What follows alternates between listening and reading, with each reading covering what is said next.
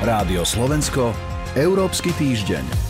Európa sa tento týždeň prebudila do čierneho dňa. Rusko masívne zautočilo na Ukrajinu. Európska únia preto prijala, rovnako ako Spojené štáty a niekoľko ďalších krajín sveta, tvrdé sankcie, vrátane odpojenia Ruska od systému SWIFT, ktorý je považovaný za kostru pre bezproblémové fungovanie medzinárodných platieb.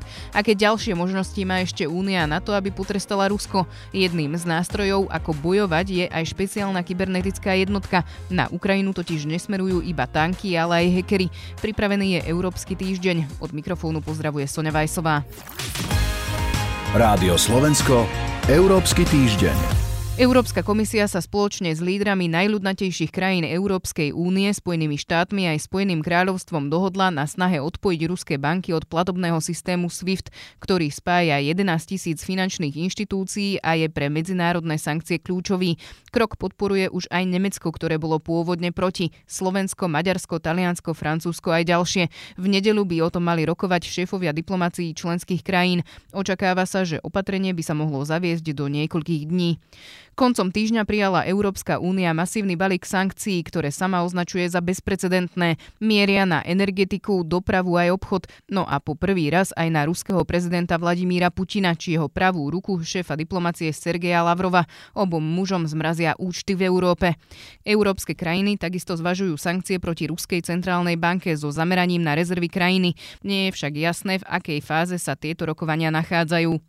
Európska únia uľahčí dodávky vojenskej pomoci na Ukrajinu. Informoval o tom v sobotu neskoro večer na Twitteri predseda Európskej rady Charles Michel. Podrobnosti neuviedol, ale avizovala stretnutie ministrov zahraničných vecí na nedelu. Dá sa predpokladať, že Brusel reaguje na rozhodnutie Berlína začať posielať zbrane na Ukrajinu. Nemecko doteraz blokovalo ich vývoz a to sa týkalo aj zbraní, ktoré vyrobilo a mala ich v rukách iná armáda.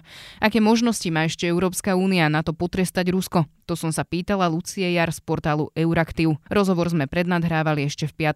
Okrem sankcií má Únia, teda jej členovia, aj dôležitú úlohu v tom podporovať Ukrajinu na iných ako ekonomických frontoch. Veľa sme už počuli o takom rozšírenom finančnom balíku, ktorý by mal poputovať na Ukrajinu a to jednak pôjde aj armáde, ale samozrejme na, humanitárne, na humanitárnu pomoc, do zdravotníctva, čiže to je veľká pomoc. No a ďalšia zaujímavá záležitosť je napríklad nie až tak dávno otvorený nástroj, tzv. európsky nástroj mieru alebo European Peace Facility, vďaka ktorému vie Únia nasmerovať značné finančné prostriedky práve do bezpečnostného sektora e, Ukrajiny. No a samozrejme, a to už je možno nie otázka pre EÚ, ale pre členské štáty a to je masívna dodávka zbraní pretože, a munície samozrejme, pretože to asi je viditeľné a citeľ, citeľné v tejto chvíli najviac. Jednou z možností Európskej únie, ako potrestať či už Rusko alebo nejakú inú krajinu okrem sankcií, je zamerať sa teda na vzdušný priestor. Ako môže ešte teda Európska únia na medzinárodnej úrovni ešte zatlačiť, čo sa týka teda bezletovej zóny? Kľúčovou samozrejme otázkou je, je ako vidieť nejaké výsledky okamžite a práve tá bezletová zóna, po ktorej volajú aj Ukrajinci, je takou možno možnosťou. Je to známe zo Sýrie, Líbie, z Iraku a v súčasnosti teda Ukrajina práve hovorí o tom. V praxi to teda znamená potom takú čiastočnú demilitarizáciu vzdušného priestoru nad danou krajinou, ktorá potom zabraní akýmkoľvek nepovoleným letom, ale presadzovať pravidla takéto bezletovej zóny, napríklad vytlačením narušiteľov,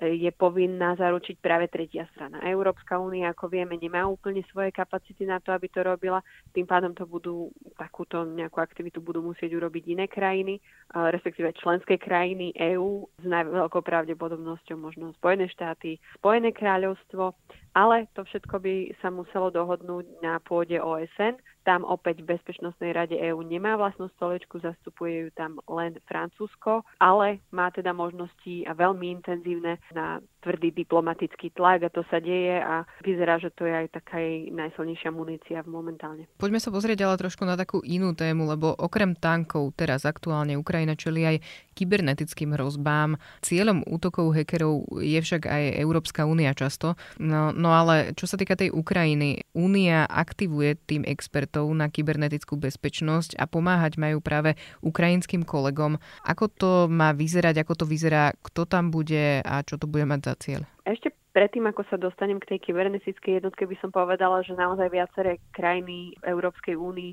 aj odstavujú mnohé ruské weby alebo proruské nejaké propagandistické weby a deje sa to aj v Čechách, aj na Slovensku v týchto chvíľach, takže pravdepodobne cez víkend uvidíme viac aj v iných krajinách. No a samozrejme už boli aj také rôzne iniciatívy, aj samotná Ukrajina mala dokonca iniciatívu, kde pozývala hackerov zo svojho prostredia ukrajinského pomôcť e, v tomto úsilí.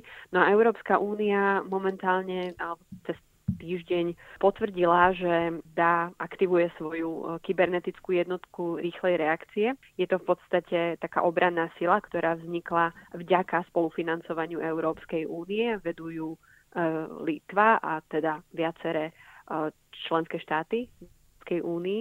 No a táto kyberjednotka v podstate patrí medzi takých 60 bezpečnostných projektov, ktoré sú prvé projekty v rámci obrany, ktoré má Európska únia, ktorá kedykoľvek Európska únia mala. Čiže netýka sa to iba Ukrajiny, ale aj iných štátov únie, táto špeciálna teda kybernetická jednotka? Kybernetická jednotka pôsobí, teda jej predstaviteľi alebo teda ľudia, ktorí v nej pôsobia sú z viacerých krajín, ale ona bola požiadaná zo strany teda Ukrajiny, aby začala pôsobiť v ukrajinských operáciách momentálne, čiže Litovci sa nechali počuť, že, že túto zložku aktivizujú a budú, a budú teda jednotky spolupracovať. Samozrejme, keďže ide o kyber expertov, tak nepotrebujú ísť fyzicky na Ukrajinu, ale vie, vedia sa s Ukrajinou koordinovať, čiže predpokladám, že toto sa deje, ale to sú všetko v podstate utajované záležitosti, ku ktorým ani my samozrejme e, analytici, novinári nemáme prístup. Vojna teda prebieha nie len na, na bojovom poli, ale aj vo virtuálnom priestore. Rozprávala som sa s Luciou Jar. Ďakujem vám za rozhovor. Ďakujem pekne aj ja. Počúvali ste Európsky týždeň. Pripravili ho portál Euraktiv a Sonja Vajsová. Európsky týždeň.